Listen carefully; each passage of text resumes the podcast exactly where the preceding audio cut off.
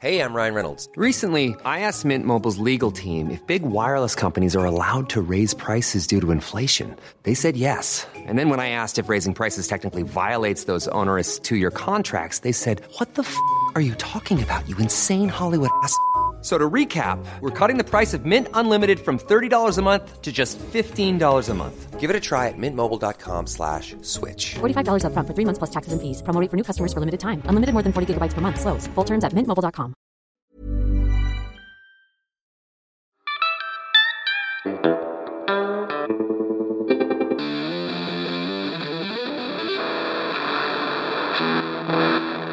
Hallo du. Eh, Det her er Kan du skru ned litt? Det er en podkast som handler om gitar. Jeg heter Øyvind eh, Blomstrøm, og i dag skal vi snakke med en eh, gitarist som også er sanger, da, og har en lang solokarriere bak seg og har spilt en del band. Han har helt sinnssyk peiling på å spille elgitar, for det har han gjort hele livet. Men han har liksom utvikla og utforska masse greier med kassegitar. Um, Råtipp, ass. Jeg gleder meg. Vi skal snakke med Jarle Bernhoft. Ok, da er vi inne fra gamle Oslo. Eh, sammen med Jarle Bernhoft. Hallo, hallo. Halla. Og din sønn. Ja, Benjamin må være med. Han nekter å, nekter å gi seg. Han er slik en sånn Der hvor det fins mikrofon, der vil han være med. Perfekt. Og kanskje ikke si så mye. Ja, nei, det er dødsbra. Det ordner seg, ass. Men eh, han, eh, Benjamin han eh, er ganske rutinert uh, i studioverdenen allerede. Ja, altså, i det studioet til Bjarne Stensli nede, nede i Brenneriveren, så har Det er der Benjamin har tilbrakt nest mest tid i sitt liv. sitt ett år gamle liv. Han, var, han har vært med ganske mye der hun spilte inn skive da, med, med bandet mitt. Ja. The Fashion Bruises. Og da har jeg liksom vært med Han er en lugn fyr som kan være med på de mest uh, hårsåre settinger, som f.eks. spille kassegitar. Sånn. Han bare I studio, liksom. Ja, han pludra rundt ved gulvet. Det er vanvittig. Men da er han vant til å høre gitar, da? Eller har det vært sånn Ja, han er kjempeglad i at jeg spiller. ja. Spilte du masse gitar under eh, noe Nei? Jo, jeg gjorde nok det, men ikke liksom for han inni magen. Det det. Men det var eh, Altså, dette er veldig opptur. Eh, ny sønn, ny katt. Gammel Altså, min eldste sønn Nei, brydde seg ikke med det. Og katta rømte rommet hver gang jeg tok opp en fjøl. Så det var sånn Så nå har jeg liksom både sønn og katt som elsker at jeg spiller. Og det er jo kjempefint. Det er jo helt magisk. Mm. Å, så deilig, da. Kan ikke spille han i søvn og sånne ting. Han sovner aldri. Han vil bare Han vil være med. Han vil være med liksom og danse. Ja. Så hyggelig. Nå, akkurat nå så spiller han stratt. Ja, jeg har lagt stratten min på gulvet, og så skrudd av vibbarmen, sånn at han kan banke litt på, på den, da. Perfekt. Så kult, da. Men det som er gøy da, er liksom å høre åssen den spe begynnelsen var. Eller altså, når, når begynte du liksom å Når spilte du gitar for første gang? Ja, det var, eh, det var, eh, det var nok farsan, da, som er gammel gitarist. Eh, Han omskolerte seg etter hvert til kontrabassist og ble til slutt operasanger. All right. Mer- merkelig svingom, men han er sånn, han har jo en sånn en eh, Gibson ES175 fra 1965, ikke sant, som han er klenodiet hans. Så han var veldig gira på Da jeg viste liksom tegn til å ville holde på med musikk, så var han sånn, prakka på meg en gamle i hvert fall nylonstrengeren sin. da. Ja. Eh, og så satt jeg og så hørte jeg mm, Jeg fikk jo superkick av eh, altså, Da jeg var sånn type fire år. Ja. Does Your Mother Know med ABBA. Det, riffet der var helt uh, skadeskutt av det, så jeg sto i baksetet på vår grønne Golf og spilte gitar på en spade. da. Så jeg tror han så bra riff, da. Ja, det er helt sikkert. Det er jo stjålet av alle mulige slags eh, Stones. Ja, ja, ja. Men det låter dritbra. Og så, og så fikk jeg liksom eh, Fikk jeg liksom prakka på meg en fiolin, og så var ikke det helt greia, og fløyte etter hvert. Men så var jeg veldig tiltrukket av dette med gitar. Så, så, så jeg begynte å spille bassgangene til Jeg husker jeg hørte masse på Hysteria-skiva til Def Leppard.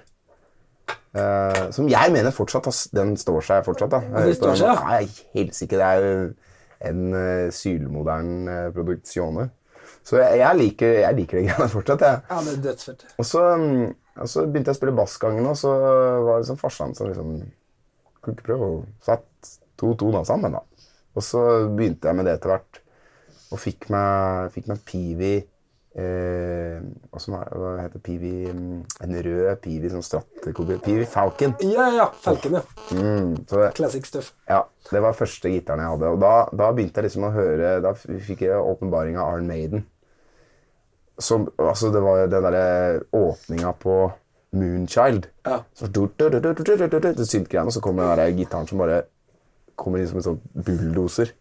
Og jeg er helt sånn nagla til veggen. Og da, da øvde jeg, begynte jeg å øve på det. Begynte å spille sammen med skiva.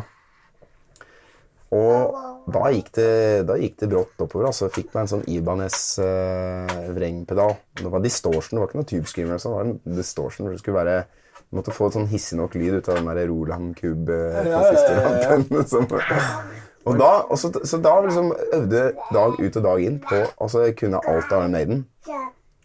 Og så var det en, en, eh, en gitar En bra gitarist fra Nittedal som heter Mats Johnsen.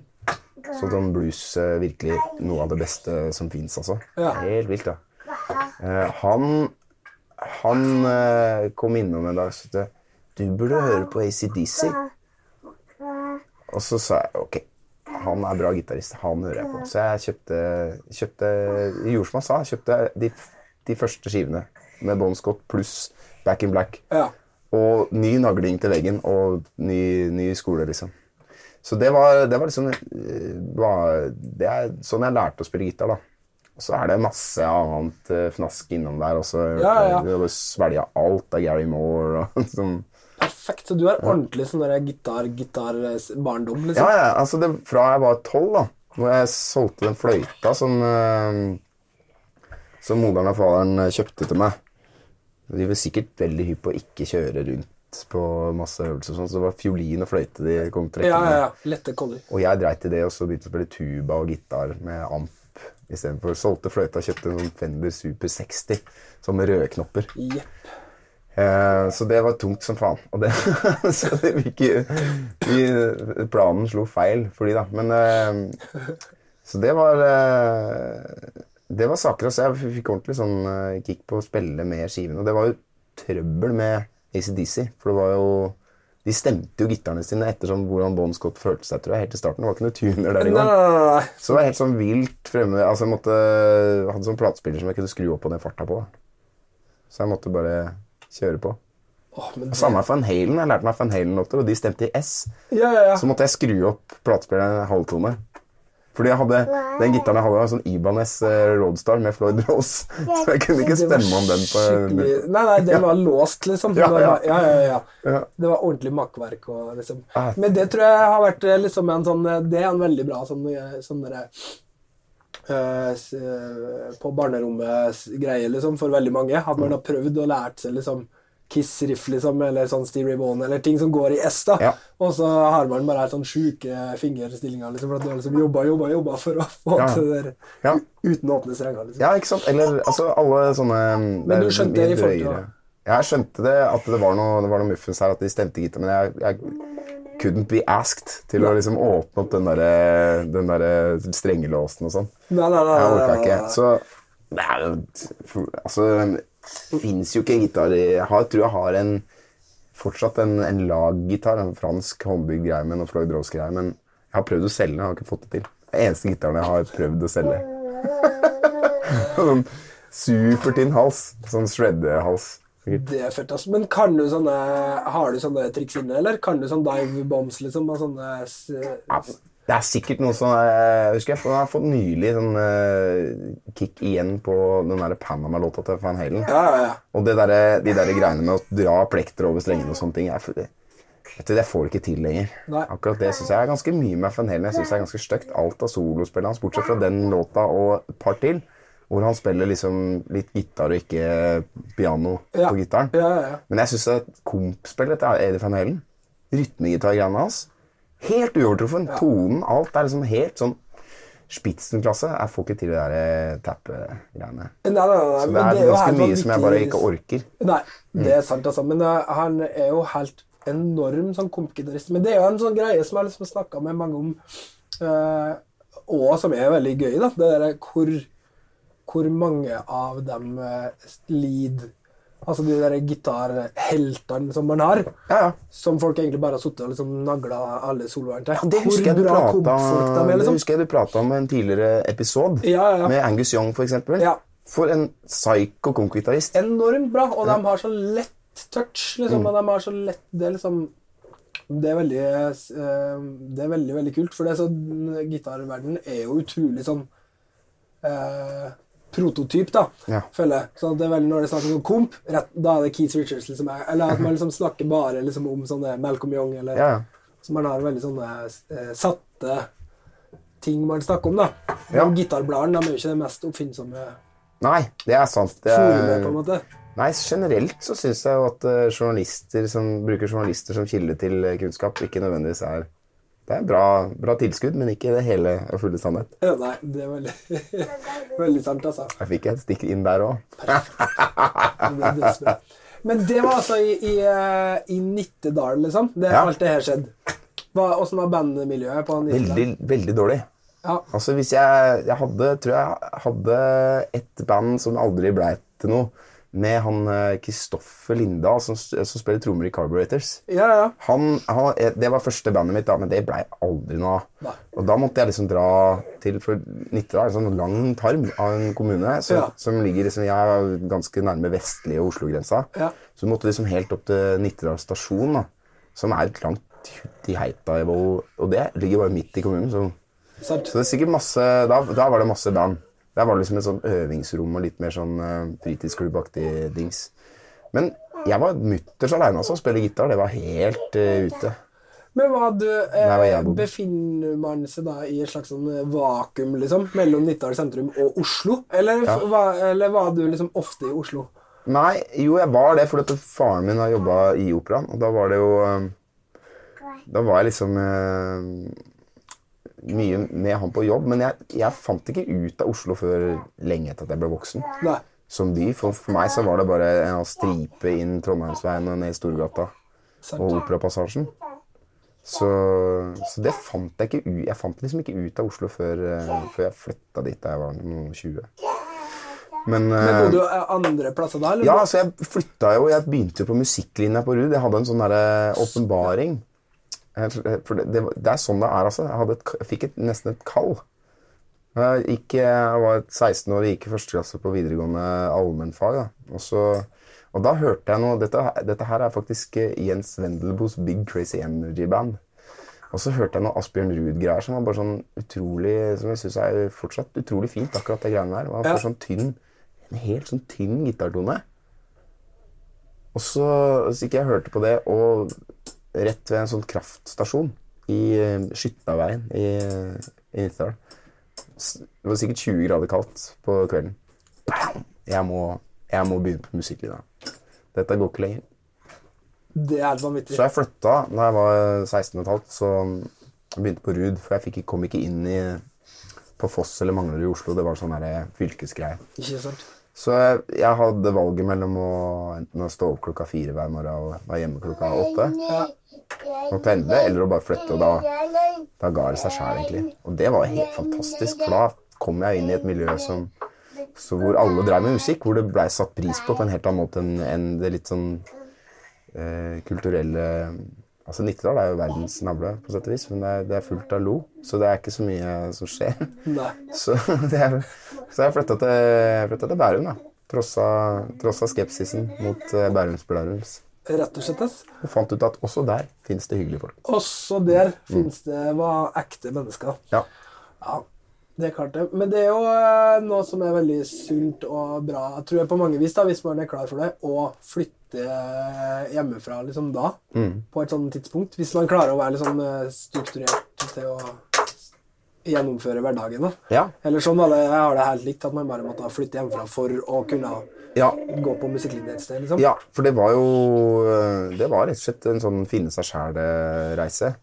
Tok ring i øret og grodde håret langt og ble en akkurat sånn som man skal være når man går på musikklinja. Så fint at man gjør det, ass. Alle finner kordbuksa fra loftet, liksom. Ja. Altså. Røyka veldig lite hasj da, i forhold til hvordan folks bilde av musikklinja er. Ja, det er sant. Ja. Også, men så Og da kom jeg inn i et sånt miljø i, eh, i Sandvika, da, som Sandvika Rockteater heter det. Samtidig som jeg liksom begynte å For det er jo sånn musikklinje og gitar og sånn, det er jo veldig ofte sånn jazzting. Ja. Så jeg begynte å fidle litt med jazzgreiene. Og så, og så var det Sandvika Rockteater-greiene hvor som var utrolig lærerikt. ass. Han er Jørn Mortensen, altså Johnny Lotion i Pentas Playboys, var som musikalsk leder for de første Rett og slett. oppsetningene der. Så det var sånn virkelig sånn ras av uh, ny, ny info Ja. inn i huet på en gang. Og dritgøy. Altså, jeg hadde det så fett altså, på musikklinja. Så sykt kult. Helt, eh, helt vilt. Ja, det er rått. Det er veldig mange som eh, driver med rock, liksom, eller sånn gitar, som, som jeg tror liksom begynner fordi at man vil eh, ha et sted å spille, eller at man får i hvert fall lov til å drive musikk. Og så er det mange som liksom hater det fordi at man må På musikklinja da måtte bare lære noter, og så Ja. man liksom, eh, Men det er veldig kult å ha fått noe ordentlig ut av det, da.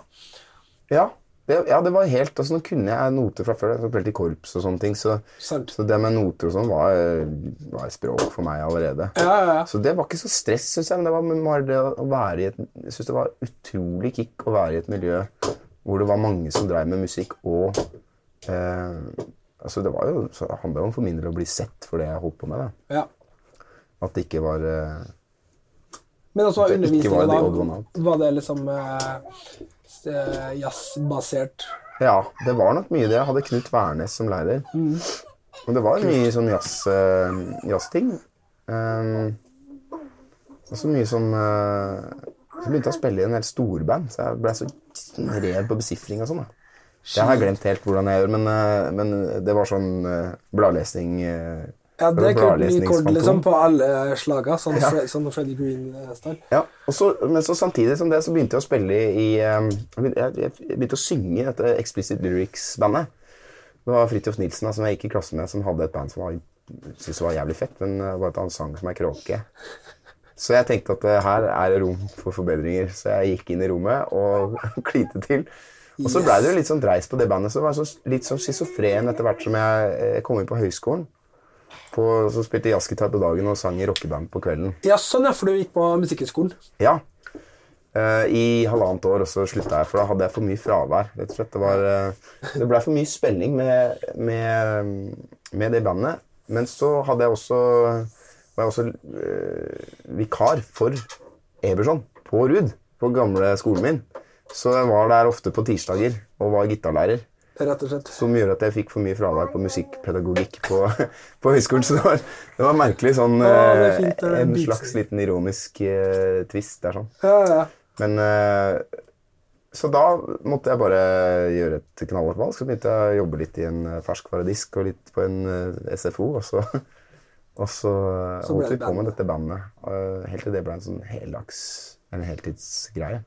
Men du Er det liksom det første bandet som du, som du sang i? Nei, jeg hadde vel et, et band i Nittedal også som jeg, som jeg sang i før det. Ja. Men det var, nå ble det jo litt dreis på ting. Og så, og så var det jo Dette med to gitarer Jeg syns jo det var fett, men det blei mer sånn De gangene jeg spilte gitar, så var det sånn kosmetisk. Den hang jæsla lavt, og jeg kunne ikke egentlig spille på den. Skjønner. Så det var- det, det var liksom vokalistrollen som Ja. på en måte var tydelig i det. Ja, og så fant jeg ut at jeg, altså, jeg syns sjøl, og fikk også tilbakemelding på at jeg, det, det fikk jeg til. da, Ja. På en sånn, sånn frontfigur-dings. Så det, det blei veldig Det blei veldig kick å holde på med det. Og så gjorde jeg liksom sånne forskjellige frilansting på gitar på si. da. Så det var fortsatt en ganske sånn schizofren hverdag. Eh, følte jeg med, med sånn type Synge i dette rockebandet og og så harve litt gitar i, i ny og ne. Men så spilte jeg også på, jeg spilte på den Soløy-skiva til Bremnes-søsknene, liksom. Eh, som er en helt annen type. Så jeg hele tida vært veldig sånn schizofren på stilarter og Men, eh, Men, men, men jeg, jeg syns det har vært kult å holde på med, da. men vil det liksom si, eh, sånn som det var da, at eh, At liksom gitar var noe som du hadde som jobb, på en måte? Ved siden av det å være vokalist? Ja, men det var jo jobb, det òg. Så det bare, jobben var besto av forskjellige ting. Ja, ja, selvfølgelig. Skjønner du, det er bare eh, gøy å tenke på. At, eh, at du liksom men, men når du var Men når du var mindre, da, for det er liksom artig å tenke på det der, hvordan man ser på seg sjøl da, Det var liksom dine helter, var det liksom gitarister bare? Eller digga du òg liksom sånn Du digga liksom David Lee Ross like mye som eh, Eddie Van Halen? Nei, nei, men det, er- det kom bare at jeg syns David Lee Roth er en uh, ganske patetisk dude. Ja, men, ja. nei, nei, men jeg, jeg husker jeg digga Phil Rudd vel så mye som Angus Young. Ja. Og, og hadde, sånn, eh, hadde sånn utrolig kick av bra trommeslager. Altså. Men også for eksempel Joshua Redman. Første gang jeg hørte han spille saks. Og det, jeg tror det, det som er fellesnevneren, at de som klarer å få fram en menneskelig stemme, de som klarer å synge med instrumentet, noe jeg mener eh, Angus Young gjør helt fantastisk bra. Han og Bon Scott de spiller, de synger sammen. Da. Og, og Joshua Redman sang gjennom den saksen sin, så jeg var jo helt eh, begynte å grine da jeg hørte han spille første gang. ja. Eh, men også det der med Det er så kroppslig, det Phil Rudd driver med. Eh, eller dreier med, i hvert fall. Ja, ja, ja. Han driver med kroppslige ting ennå, men Ikke, men ikke så masse. Nei. Nei. men det er helt riktig. ass. Det er veldig kult å kunne liksom eh, bare få Eller ja, i hvert fall få de der kicka. Det, sånn hadde det veldig med Henriks, føler jeg. At jeg Ja. elska Mitch Michel så sinnssykt høyt når Ja. det var mindre. liksom, For at det bare det var eh, Han eksploderer jo. Det er egentlig samme som Angus Young og Bon Scott. da. Ja. At han liksom òg eksploderer liksom sammen med Henriks, og Ja. så bare følges det på så sinnssykt. Så det var liksom Den opplevelsen blir på en måte like sterk som, ja. som gitarspillinga. ja. Og det også har jeg også vært veldig tiltrukket av, eh, av de folka som, som gjør altså, så, som Stevie Wonder, som jeg syns er en vel så bra trommeslager. I hvert fall var, da. Ja, ja. eh, som, eh, som alt det andre han driver med. Han er så komplett da, som musiker. Det har jeg jo prøvd å gjøre litt sånn Jeg kjenner at det er veldig sånn sterke forbilder for meg. Om det er Dave Grohl eller folk som er musikk. ja. Som ikke, så det spiller ingen stor rolle hva de holder på med, men bare det, det låter outstanding uansett hvilket instrument det er, eller om de synger eller Sant. Altså Stevie Wonder er jo er for meg det nærmeste man kommer eh, kongelig standard, altså. ja.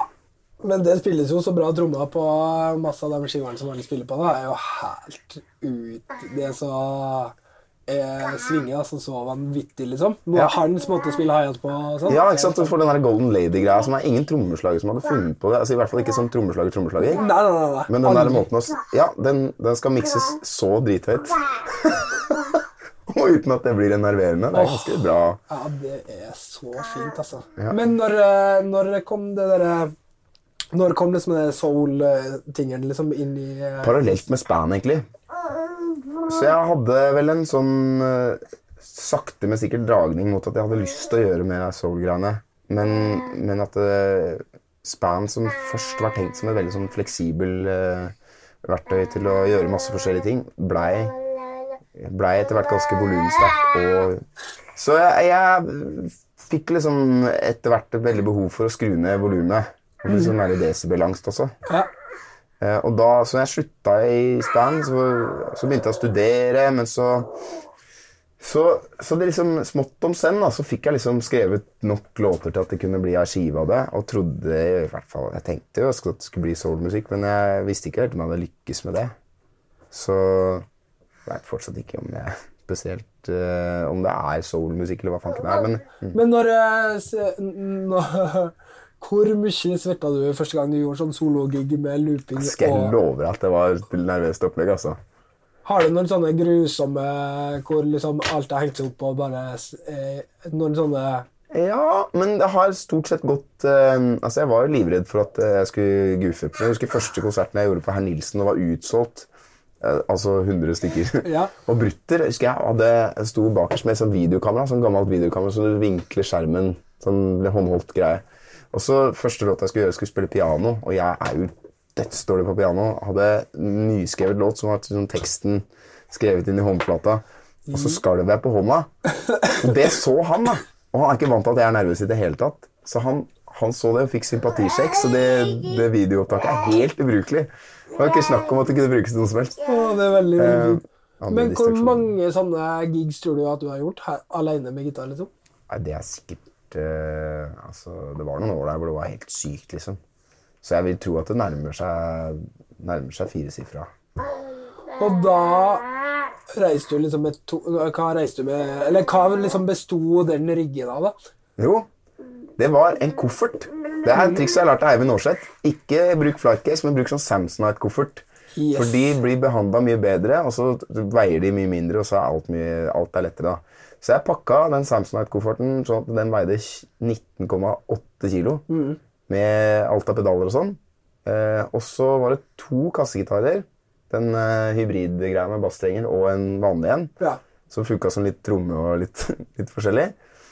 Og det var i sånne Gator lettkasser. Som, som er, eh, ser ut som det er gigbagger, men det er isopor inni. Så Ja, de, sånn, er ja. beskytta. Ja. Så var det da å teipe de sammen. Til ett kolli. Ja, Så jeg kunne reise hvor som helst coach. Og det, det var også på bakgrunn av at jeg hadde spilt litt med Hanne Hukkelberg, som hadde alltid liksom 80 collie og endte opp med å betale overvekt og krangle og alt. Jeg orka ikke det greiene der. Så jeg jeg har sikkert brukt mer tid på å pakke smart enn å øve. Briljant. Men det var en ting jeg lurte på i den verden der, ja. Eh, har du liksom eh, prøvd alle sånne loopere som fins på markedet? Nei. Veldig bare- få. For det er litt forskjellig layout på de. Det, altså det har, den jeg bruker, da, som er en sånn Boss RC50, den, den har jo sju pedaler som har sine forskjellige funksjoner. Du har tre spor, og så har du en spor du velger mellom tre spor på høyrekanten der, og så har du en play og record-knapp og en stopp-knapp og en undo-knapp, og så tappe-tempo-knapp. Ja. Eh, og de har jo en ny Eller en oppgradert variant av den som har eh, tre sett med play, record og stopp-knapper. Altså Ah, egentlig tre sånne dobbeltpedaler. skjønner. Eh, og da må jeg lære meg dette her helt på nytt, da. Så det, eh, de lager jo ikke den gamle lenger, så jeg har støvsugd eh, eBay et par-tre ganger. Nå tror jeg jeg har sju stykker. Bra. Så i tilfelle den blir ødelagt, så Å, det er veldig fint å liksom ha det. ja. Men jeg, jeg tror eh, det finnes sikkert mye bedre ting. Det dette er jo ikke en proffmaskin, egentlig. Det er jo dritdårlig ADDA, ADDA-konverter og Ja. sånne ting som, som fører til flaskehals hvis du har veldig store produksjoner. Så det må jeg bare passe meg for. Kan ikke bli for grådig. Hvis det er for mye informasjon, så, så klemmes det i Altså Det er jo et analogt signal som skal overføres til digitalt, og så skal det tilbake igjen til analogt, og det er to prosessorer som, Ja, ja, ja. som, som er ikke så bra. Så, så det kunne jo med fordel ha laga en proffversjon av samme boksen. Men det er jo for glade amatører de lager ting. Det koster jo ingenting, liksom. Er det er jo det som er fint med Boss, da. Mm. At det bare man lager ting som virker, og så, og så bare låt det som låt bra, låt dritbra, liksom. Og så bare jobber man med det. Jeg elsker det, da. Det er Ja. helt fantastisk. Så kanskje det kommer en sånn Vasa-versjon. om En gang, vet du. Ja. Eller siden du eh, Kanskje en Signature Series. åh, Signaturlooper. Mm. Åssen farge skulle det vært? Nei, jeg, veit ikke. Jeg, ja, men jeg er fargeblind, så jeg, for meg så kan, kan la, la den være grønn, da. Grønn? Original er rød. Ja. Så ser jeg Som da forskjell. blir ett fett for det? Nei, det Ser blir, kanskje forskjell. det blir motsatt. Nei, det er helt umulig å Ja, jeg forstår. Ja, men det er kult. Det er, jo, men det er jo noe som er veldig bra med å bare eh, bruke dem, eh, dem valg Altså ha få valgmuligheter, da. For det betyr at du kan ikke ha for mange lag, for da låter det dritt. Ja, Så du må stoppe på et tidspunkt. ja og så Så det blir Altså, dette handler jo om Det er veldig mye ved det sologreiene mine som har handla om begrensningens kunst. Altså det der med å ha Ok, da har jeg de to gitarene som gjør hver sine ting. Ja. Eh, og så har jeg, har jeg en, en Fender Rhodes. Og så har jeg en sånn mikrokorg. Batteridrevet synt. That's it. Alt er veldig reisevennlig, bortsett fra den der eh, fordømrede Rhodesen. ja, ja. Så det blir å bestille rolls, liksom. Hvis ja, det blir sånn leie, leiegreie. ja. Um, så det handler jo veldig mye om å, en oversetting av låtene mine til et sånn live solo-format. Så det blir jo veldig annerledes versjoner enn det som er på skiva. Sant? For det er òg en ting som er, er veldig interessant i forhold til det solo-tingene dine. da. Det er, det derre at du lager på en måte en bandversjon av Eller en, en eh, soloversjon Et soloband eh, liksom eh, Nei, det ble veldig Sorry. Du lager jo på en måte en sånn solokonsertversjon av låter som kan høres ut som hva som helst. Det er ikke sånn at du skriver liksom låta bare for det formatet. Nei. Eller har du gjort det? noen gang? Én gang. Én låt har jeg skrevet for, for sologreiene. Eller som har blitt liksom Plutselig så var hele låta der. Men det er mange ideer til andre låter som har starta som sånne dingsbomser som jeg leker meg med på en lydprøve. Ja, riktig. Men det er ikke er sånn at du, den looperen er ikke Den, Den definerer ikke låta sånn som den blir. For det, altså I studio så har jeg lyst til å ha full frihet til å Start. gjøre hva som helst. Og spille masse forskjellige instrumenter. Og, så, så det har vært et sånn bevisst valg. Og det er, det er mange som er uenig med det. da, Som mener at jeg burde lage en studioskive med det der looperiet. Med loopinga. Men det sant? vil jeg ikke. Altså, det er Jeg syns jo Det har vært liksom mitt kanskje litt problem, er at jeg vil jo helst at musikken min skal være musikk, og det verktøyet jeg bruker, er bare verktøyet for å oppnå den musikken. Eh, og sånn sett så så har jeg jo liksom i hvert fall tenkt da, at de som kommer på disse solokonsertene, noen av de syns at det er fett med dette loppesirkuset. Mens du har noen som syns at, eh, at jeg synger bra, og det er greia. Noen syns at det er fine låter. eh, Og veldig mange som, som overlapper hverandre inn i det. Noen Mm. syns at det er fett gitarspill, kanskje. Ja, ja. Så, sånne ting. Men så har jeg merka at for eksempel, jeg husker jeg var i, i Tyskland og gjorde en sånn promogreie på en TV-dings. Som jeg hadde gjort eh, to år før. Og så skulle de liksom filme føttene mine nok en gang. Og så prøvde jeg å si this, You did this last time uh, I was here. It's Ja. exactly the same procedure. Yes, but it's so good uh, television. Ja, så so good for television. Så jeg skjønte liksom etter hvert at du blir litt fanga av ditt eget triks. Ikke sant? At man, eh, man gjør eh, Man gjør en, en, en greie som jeg tenker på mest som en fargelegging. Eller som krydderet til, Ja, ja. til den retten du serverer. Og, så, og så blir det etter hvert sånn at det blir oppfatta som hovedretten. da. ja. Eh, og det, det er ikke jeg noe hypp på. Så det, har- det har vært litt sånn Jeg merker at jeg har vært litt sånn matlei av det sologreiene. Altså at det blir eh, noe som jeg har eh, følt meg liksom fanga i. For det blir, man blir jo liksom levende i Ja, det er som du sier, at man blir liksom eh, boende i et sånt dilemma.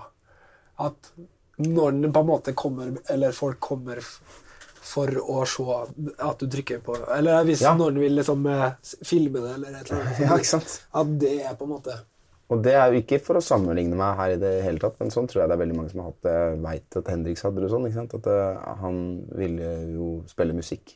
Ja, Og så når han ikke tente på gitaren, så ble folk skuffa. ja, ja. ja. Det- Alt som er triksbasert, er jo veldig sånn. Det- Det er mange sånn Pete Hansen og masse sånne folk som har drevet og knust ting og Mm. Ja, trasha ting. da. De har alltid fått uh, hørt det. Ja. Så din liksom å sette fyr på sånn Marshall-stekk og liksom bare ri det over ende, er den boss-looperen. Ja, der, der merker jeg at Hvis det var noen som tolka dette som en sånn, nå skal han sammenligne seg med liksom de aller største, så, så veit vi nå at det falt på steingrunn. Det er min sette fyr på Marshall-stack er å tråkke på boks. Ok, det ordna deg for. Ja, det ordna seg. Beklager, ass. Det var ikke Nei, det går bra. Det går veldig, veldig bra. I know my place. Ditt Marshall-stekk. Ja, det er veldig fint. Har du hatt sånn Marshall-stekk noen gang, eller? Sånn svært, dritbra Marshall-stekk? Nei, jeg hadde en sånn 1987 X, eh, sånn plexi, 50 watts eh, plexi, Sånn, eh, ja, ja. Topp. men bare én 412-kasse. Ja. Ja. Jeg er nøyde meg med det. ja. Men jeg blir sånn 212-mann, jeg. Jeg har sånn to, to amper nå, som eh, sånne små en 15-matter og en 18-matter som spiller i hvert sitt 212-kabinett. Det er dødsfint. Men det er gøy. Jeg så at du brukte noen sånne Jeg så en eh, forsterker på internett en gang. På uh, Instagram, sikkert. Ja. Uh, Som så ut som var sånn gjenbruksgreier, liksom. eh, Lagd i sånn eh, blikkboksaktig, så veldig rart ut. Og så plutselig så, så jeg at du spilte på noen sånne amper. Analog Outfitters.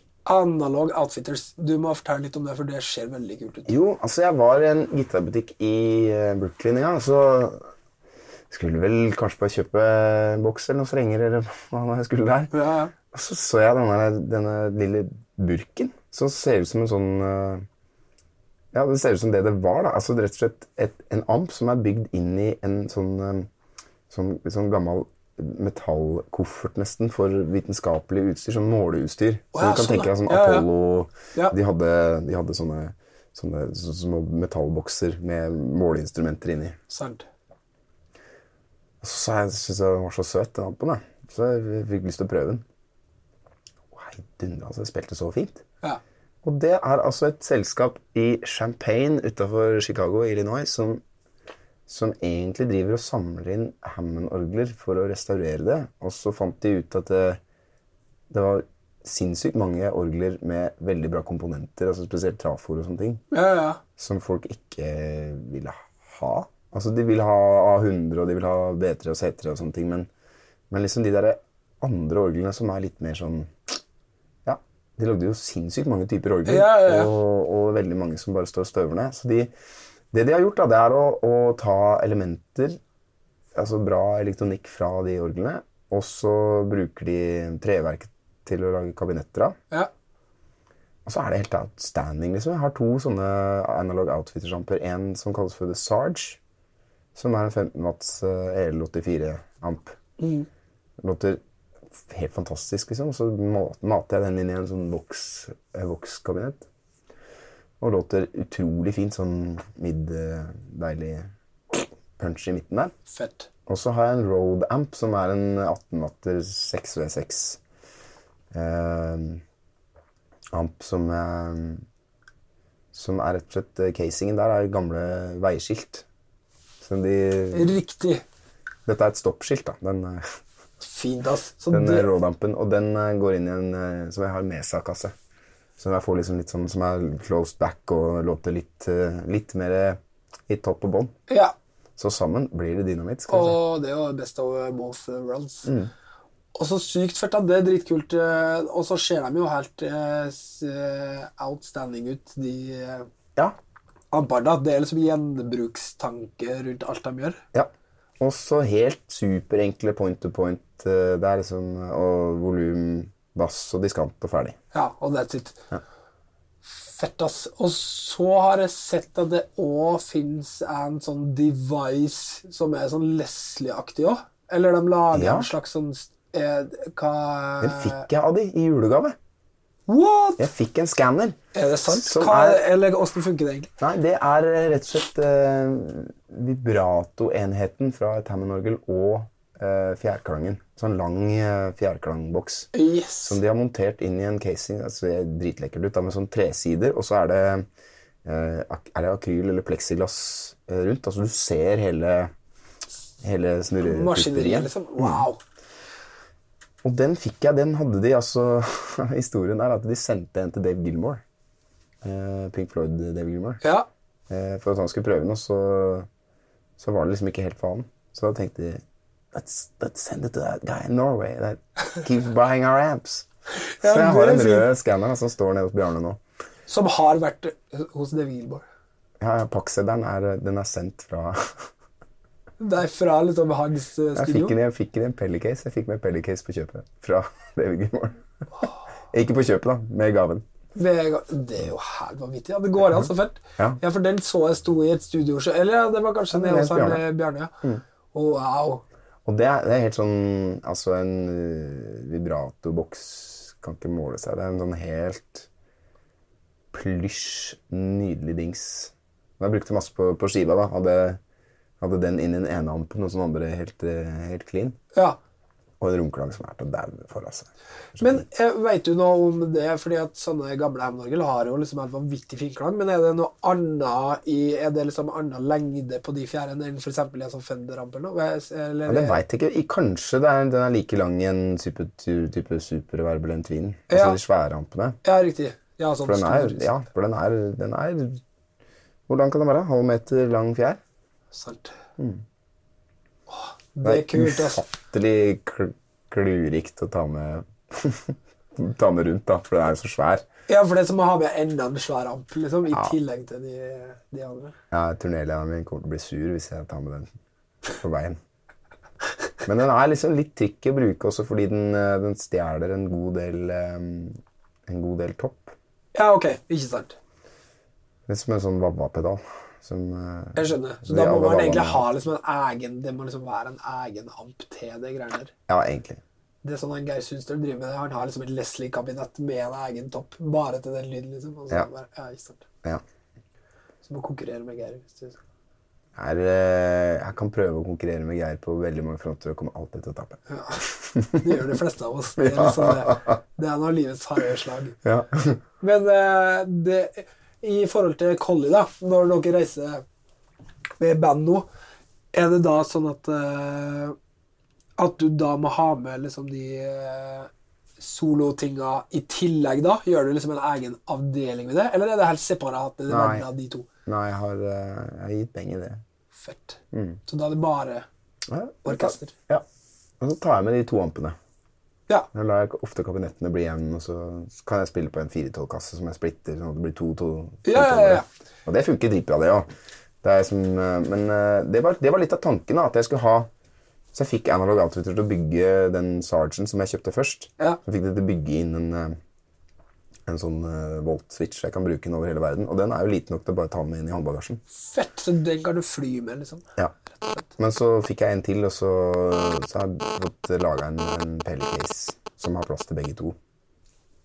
Som er uh, Åh, hva skulle man gjort koffert. eh, uten pellecase, egentlig? ja, Det kan man lure seg på. Bruke Samsonite. Ja, det er sant, da. Men når du, når du kjøper de som er store nok til at du kan ha liksom en Ampi, mm. da blir jeg så glad. Altså. Du. Ja. Bare kan liksom kaste rundt ting som er lagd for å slippes fra fly, liksom. Ja, ja. Pelicasene, da. Ja. Det er jo helt enormt. Ja. Men så har jeg liksom prøvd jeg, jeg har tenkt litt på Fordi det er veldig mm, Det syns jeg generelt med de ampene jeg har, som er sånn 15 15-30 watt, da. At de låter dritfint på singelkorgitarer Og så har jeg liksom ikke helt fått det humbucker-faget. Så jeg lurte på om jeg må ha en større amp. Så jeg var en jeg tenkte jeg skulle kjøpe meg en litt større amp, da, så endte jeg opp med den derre 18 watts 6v6 car som- Sportsman-komboen. ja, Jeg klarer, sånn ikke, jeg klarer ikke å la være å synes at det er det fineste som fins. Sånne lavvatts-ting. oh, Ja, men det er jo det. Mm. Hallo, det er jo liksom det som Hele rockehistorien er jo full av sånne skiver som man tenker er sånn monster rock. Mm. Og så veldig ofte, da Kanskje ikke ACDC og en del sånne, men eh, veldig ofte hvis det er sånn eh, rock som ikke er så vrengt, Mm.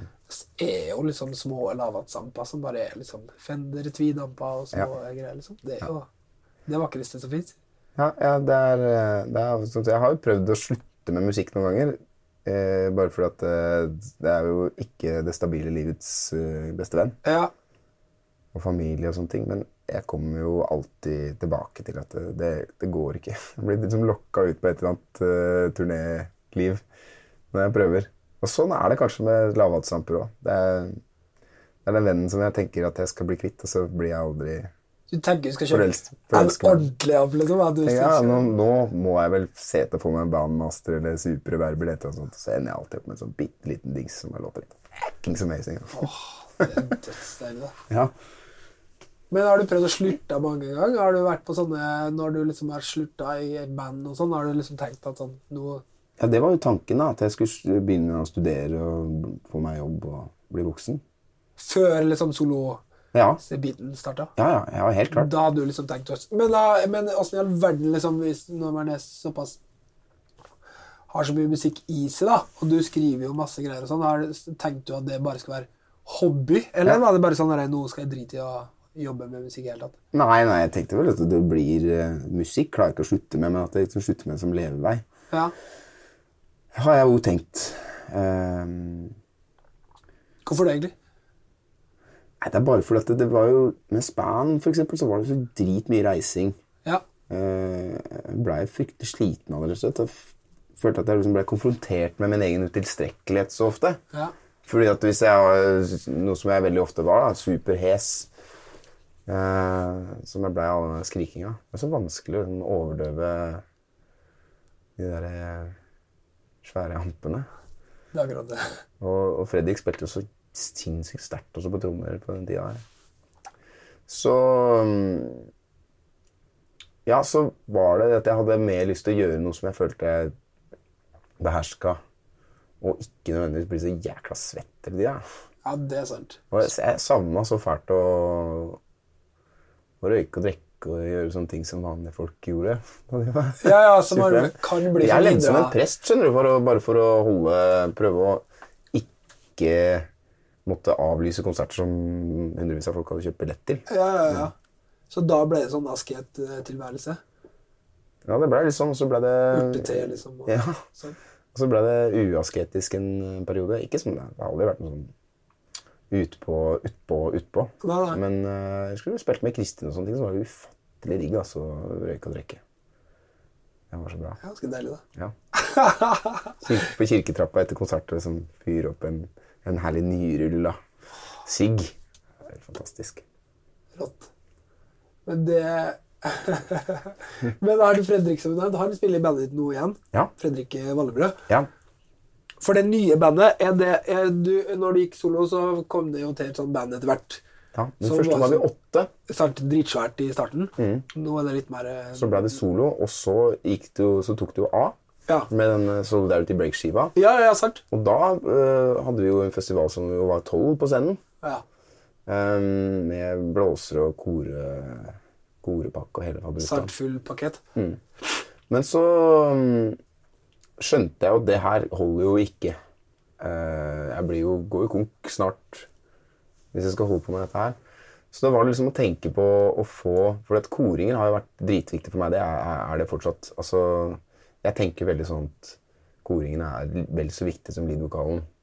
Uh, tenker jo litt sånn Hva hadde en låt som Young Americans vært uten koringa? Eller Ja, ja, ja. en hvilken som helst soul-låt fra når som helst? Så, så jeg tenkte veldig på å finne de folka som kunne synge og spille dritbra. Og da er Fredrik Han er jo Jeg føler jo at Fredrik er en sånn vokalist som spiller trommer. Ja. Åh, det er så fint når man finner de trommisene som er glad i å synge. liksom. Ja, ikke sant? Åh, det er det beste. Og så har jo både Vemund og Nikolai har jo blomstra som vokalister. som nå er et veldig bra mannskor, altså. Ja. Så det er liksom kvartettformatet. Det har kommet for å bli litt Ja, en stund så uh, var jo jeg, så jeg har jo spilt med Hedvig eh, Thomassen Ja. helt siden jeg begynte å gi ut soloskiver, egentlig. Og det har vært helt Jeg elsker Hedvig. Jeg, altså, Spillemessig syns hun spiller helt fantastisk fint. Å komme med sånne left-ting inn fra venstre. Eh, for hun er ikke planta i noen soul-tradisjon i det hele tatt. Så hun kommer ofte med helt sånn u... Uh, aparte løsninger som jeg digger som faen. Ja. Og synger dritbra. Alt er liksom helt på stell. Men så var det en ja, det var en, Jeg hadde en liten sånn kriseperiode jeg skulle, det, rett før jeg runda 40. ja. Hvor jeg følte veldig på eh, Altså, jeg sleit med å finne plassen min da, i musikklivet. Um, og jeg var på Island, og brexit-stemmen hadde akkurat kommet inn. Og jeg tenkte nå står ikke verden til påske, rett og slett. Dovre faller, alt er eh, Dovre faller før mannen. Ja, ja, ja. Og alt det der. Så, så, jeg, så jeg var veldig sånn i stuss på hva i helsike jeg skal holde på med når det virker som alle holder på med EDM og, og autotune og masse ting som jeg kan digge å høre på. Eller det var ikke så mye jeg digga å høre på da heller. Faktisk. Men det var, jeg følte en litt liten sånn musikalsk krise. Um, og så var det en turné i etterkant som, eh, som Hedvig ikke altså Hun havna litt i tidsklemma, rett og slett. da. Så jeg hadde med Amund Mårud på noen jobber. Stemmer det. Det var dritgøy. Ja. Um, og så var det en europarunde som Amund ikke kunne være med på. Jeg var litt lurte på hva jeg skulle holde på med, og så endte jeg opp med å gjøre sjæl. Ja. Aleine, da. Og det da jeg øvde, for jeg måtte øve som en uh, piska jakthund for å få det til. Det er så mye deler som er Så jeg måtte destillere ned hva er hovedgreia her. Ja. Og satt for første gang siden jeg var typ 19 år og øvde gitar. For hele tida mens jeg har holdt på med dette sologreiene, så har gitaren vært en sånn et, ja, bare et instrument for å Jeg har liksom ikke sittet meg ned og konsa på det Nei, instrumentet. nei. Det har vært verktøy, liksom, som bare Ja. Ja. Så, så jeg øvde, og rett og slett det var så mye av eh, verdens bekymringer som forsvant. Altså. Jeg, jeg følte at det, dette instrumentet er jo utrolig viktig for meg, fordi at jeg fant det sjøltilliten min gjennom det å kunne spille gitar, egentlig. Sant? Og så plutselig følte jeg at den, den kom litt tilbake, den feelinga at dette Her er jeg meg sjæl. Det var sånn Happy Place, uh, yoga Zen Ja, omtrent sånn, altså. Å, så deilig, det. Så, så det var eh, Jeg følte virkelig at uh, dette må jeg bare fortsette med. Og da hadde jeg en Skjønte at jeg må, jeg må spille mer gitar. Uh, og Så jeg måtte rett og slett ta en prat med Hedvig. Det er det snåleste jeg har gjort i mitt liv. Liksom egentlig sparke noen, eller Ja, du, hun måtte få fyken, liksom. Ja. Eh, veldig rart. Og ikke ingenting å være misfornøyd med i det hele tatt. Jeg, bare, jeg elsker Hedvig og syns det er fantastisk å reise med. Og det er et, det er et sosialt tap for bandet. Musikalsk tap også. Men dette her med egenutviklinga ble plutselig sånn Ja, ja, ja.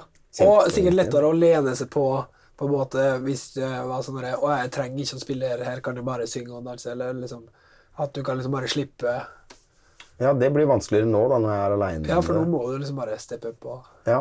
Men ikke for det. Jeg syns jo det kan være veldig fint å ha noen låter som det ikke er gitar på. Ja, ja, ja. Så Selvfølgelig. Men det gikk vel bra med altså, Hedvig? Hun, eh, tok, hun klarer seg sånn. hun klarer seg jo. Det var jo, vi var jo triste der vi satt på den kafeen, Ja. begge to. Men, eh, men hun kommer til altså Det der eh, trio-greiene hennes er jo helt Ja, det var Altså Alt hun driver med. Hun har gjort noen utrolig fine solokonserter som jeg har hørt òg. Ja. Det er også utrolig fint. Det er Mm. veldig, veldig kult. Ja, hun er jo en slags kraft i seg Ja. sjøl, og Ja, ja, ja. mer og mer sin egen stemme, liksom. På, Det er jo helt uh... Så jeg er bare sånn Jeg merka jo det sånn på slutt eh, At etter hvert der så blei jo Hedvig Blei jo stjerna i bandet.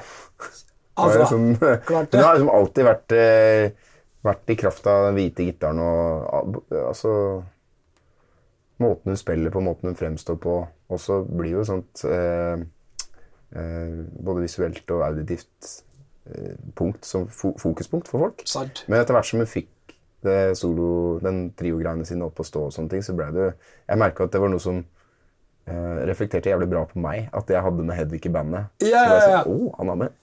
er hun med å spille med han? Kanskje han er mye kulere enn det jeg trodde han var. Det er veldig bra fordel liksom å bare dra med seg ja. Så hadde implikasjoner, altså, å bare være egen gitarist. Men åssen er den riggen eh, utenom de analoge outfitters-ampene, liksom? Eh, for du spiller jo på noen gitarer som ikke er liksom sånn stokk eh, Jeg har fått laga en. Ja. Det er Øystein Husmoen som har bygd den kassegitaren Altså bygd kassegitar for meg. Jeg har fått tre kassegitarer Sart. Som, eh, han sitter på Lillehammer og lager gitar i norsk tre. Altså Norwegian Wood Series. Er. Sinnssykt fine ting, altså. Ja, så kult. Um, og det har jeg brukt mye. Og så fikk jeg han til å bygge en, ehm, en elgitar til meg også. Som var lagd i osp. Osp. Aldri, aldri hørt en ospegitar før, tror jeg. Nei. Veldig lett tresort, som, er, som jeg minner litt om mahogni sånn i klangen. Men, eh, men mye lettere å bære på skulderen. Og så, så fikk jeg lasta den inn med sånn Firebird pickuper og jazzmaster-oppsett, og den låter helt kanon. ass. Så kult. Dritkul gitar. Er det main liksom, gitar nå Ja, på, på tur? jeg bruker den omtrent på alt, og den har jeg satt opp sånn at uh, den har liksom et sånt switchesystem. Som at jeg kan gjøre Altså, den har bra splittefunksjoner. Er, Firebirden er jo en, en humbucker. Ja. Som jeg måtte ha også fordi jeg har vært i så mange settinger hvor jeg ikke kan bruke eh, singelcore-gitar i det hele tatt, for det støyer så fælt. Altså, alle klubber jeg spiller på i Tyskland, ligger inntil en toglinje. Så Ja, det ja, ja, er mareritt, ikke sant? Det er et evig spørsmål, det der. Men uh, de aller fleste steder så går det bra, og, og den, den gitaren har et sånt splittesystem. Altså, du kan splitte coilene sånn gradvis. Som, som låter helt fantastisk. Er- Med, også da? Med en bryter, eller med liksom eh, En eh, neckpickupen har en bryter, altså en push- push-potmeter, Ja. og bridgen er gradvis på skru det samme potmeteret.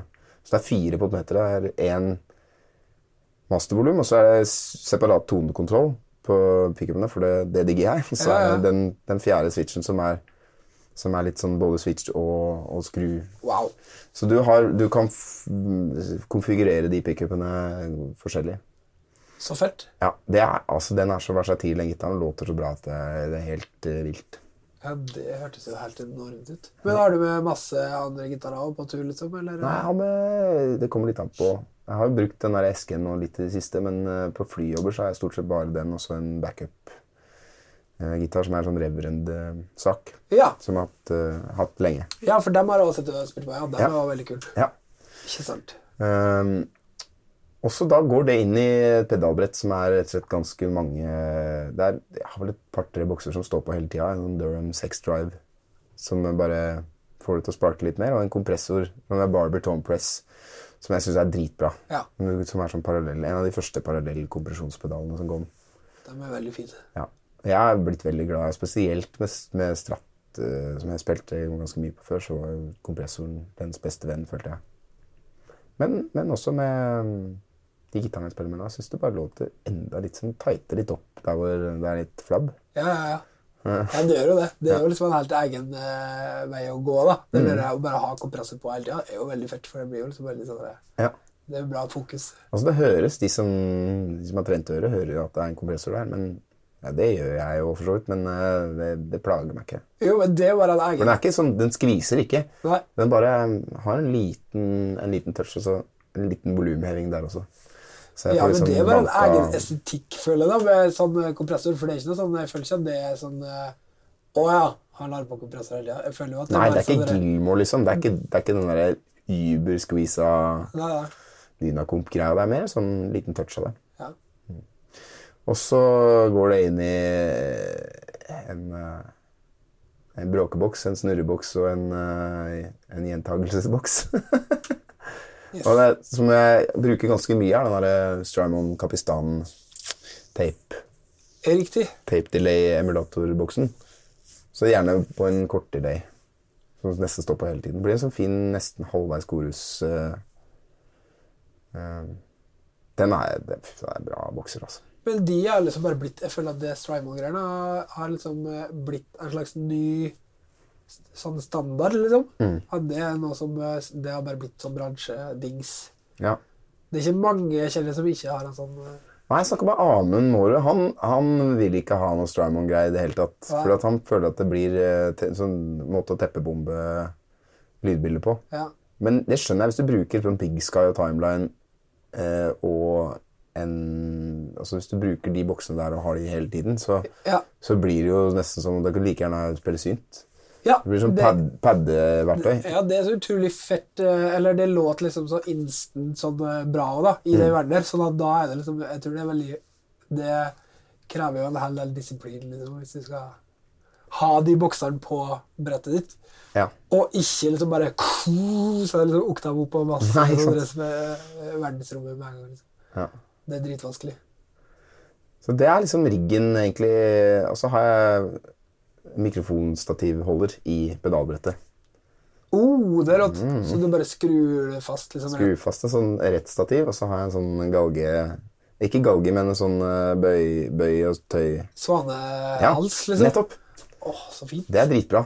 Det er, eh, det er også Amund som satte meg på den ideen, for han fikk bygd et, eh, et sånt halvmåneforma, eller sånn eh, nymåneforma pedalbrett i aluminium. Stemmer det. er noe en sånn space Som han station. rundt sammen med Jeg lurer på om det var med The Grand. da. Som Ja. er så- for det er problemet mitt. Hvor, hvis du har et pedalbrett, hvor skal du ha det? Skal du ha det på sida? Jeg liker jo rett stativ, ikke sant? Ja. Men det er ofte lite plass til å bevege seg med gitaren. De nære ting, de små detaljer. Shit, ass. Ja, for det så jeg David Bowie hadde på Kalvøya i 1997, så hadde han en sånn liten bøy. Ja, ja. Med en rett stativ, men med en liten bøy på. Så han kunne spille gassgitar. Å, det er veldig fint, altså. Mm. Men da har du liksom miksstativet midt. Ja, står midt i brettet, sånn at jeg har nydelig access til alt jeg trenger. Så deilig. Mm. Det er perfekt. Men den skiva du har spilt inn nå, er det eh, Det er med samme bandet som Ja. turnébandet? ja. Og det er jo det er en skive som den kommer til å gå, komme ut under eh, navnet Bernhoft and The Fashion Bruises. da. Ja.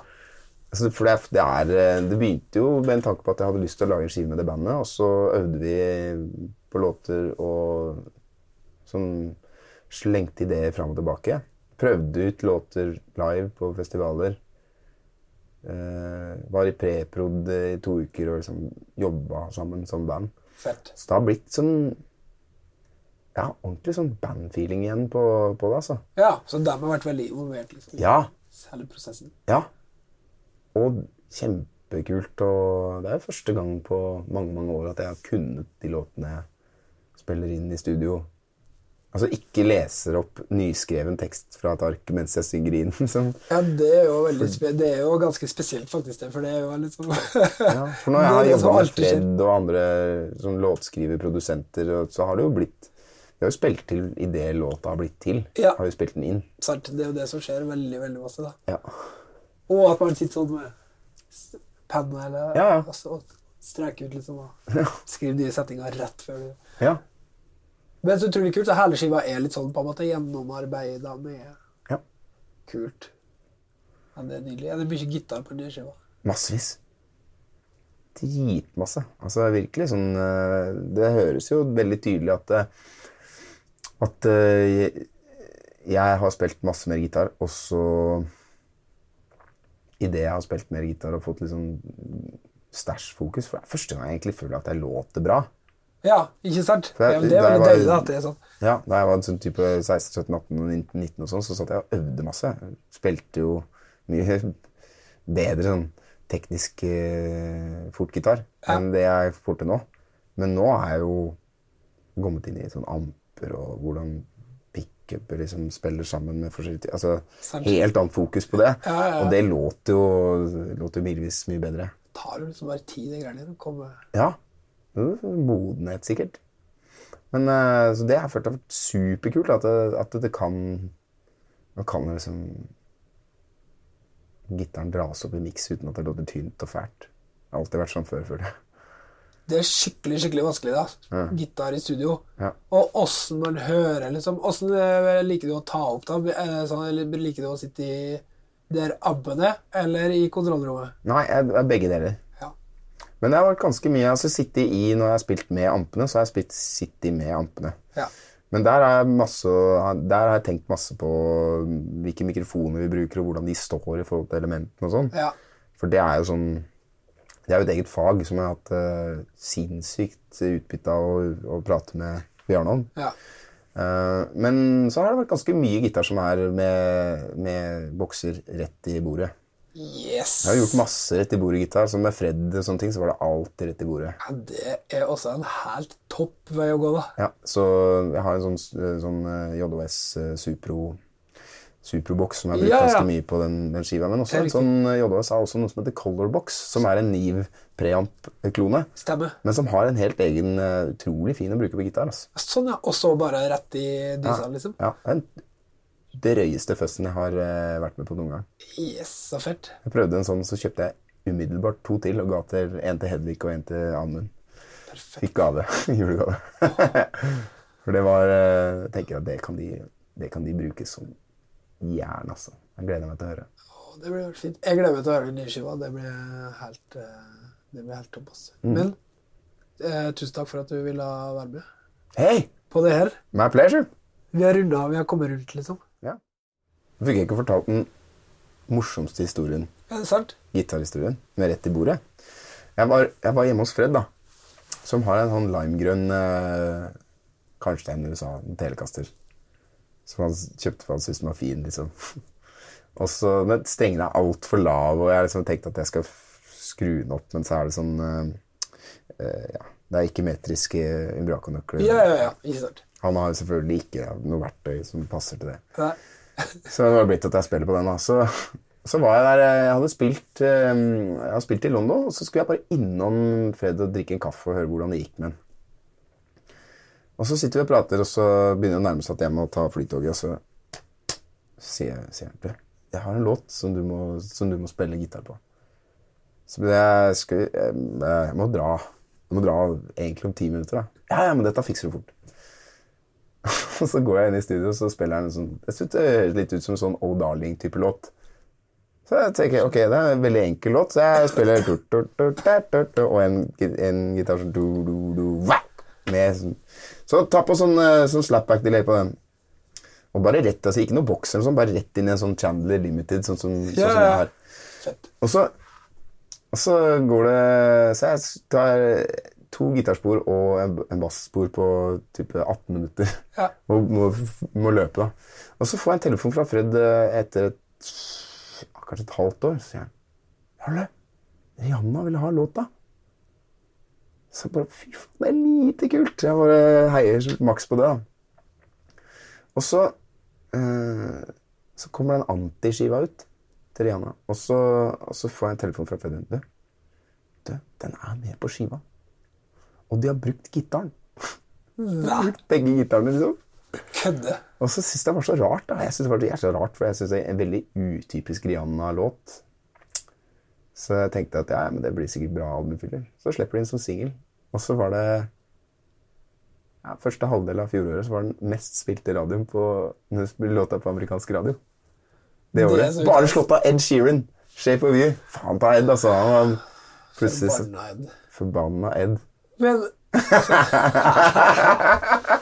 Det er liksom det Det er det mest low-key kunstneriske greiene jeg har gjort, og det drøyeste kommersielle opplegget. Perfekt. Jesus. Limegrønn tele.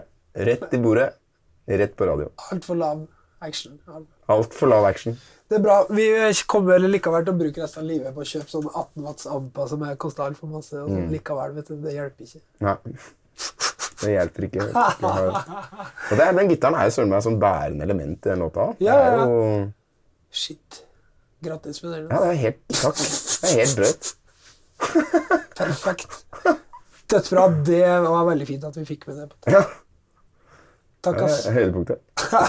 Sjøl takk.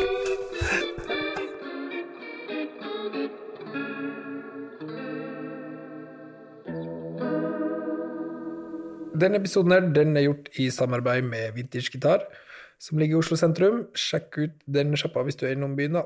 Helt enormt bra. Og så kan du høre en teaser på uh, episoden som kommer hos musikknyheter.no. Det kan du gjøre hver tirsdag.